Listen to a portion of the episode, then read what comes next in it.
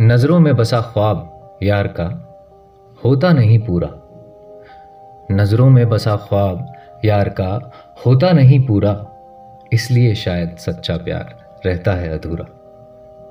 दोस्तों, आशिक जब सपनों में भी अपनी महबूबा को देखता है तो उसे अपने दिलबर की हसीन नज़रें और उसमें बसा प्यार ही दिखाई देता है। लेकिन अपनी माशुका से सपनों में भी उसका मिलना मुकम्मल नहीं होता है। बस इसी बात का उसके दिल को मलाल रहता है। और इसलिए वो अपने एक तरफा प्यार का ख्वाब ही देखता रहता है। शायद आपको भी कभी ऐसा एहसास हुआ होगा दोस्तों, है ना? आदाब अर्ज़ है दोस्तों। मैं हूँ आपका दोस्त और होस्ट तरुण। और आज शायरी सुकून डॉट कॉम पर एक तरफा प्यार पर लिखी शायरियों का पहला प्रयास लेकर मैं आपकी खिदमत में हाजिर हुआ हूँ। मुझे यकीन है कि आपको मेरा ये पहला प्रयास पसंद आएगा। चलिए दोस्तों, इस पहली शायरी को सुनने के बाद अब बढ़ते हैं आज की दूसरी पेशकश की ओर।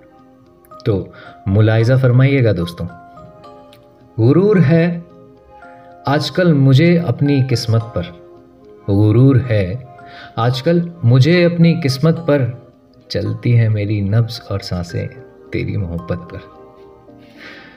दोस्तों इस शायरी की मदद से आशिक अपने दिलबर की तारीफ़ ही करना चाहता है और अपने मुकद्दर को वो दिलरुबा के प्यार की इनायत ही मानता है।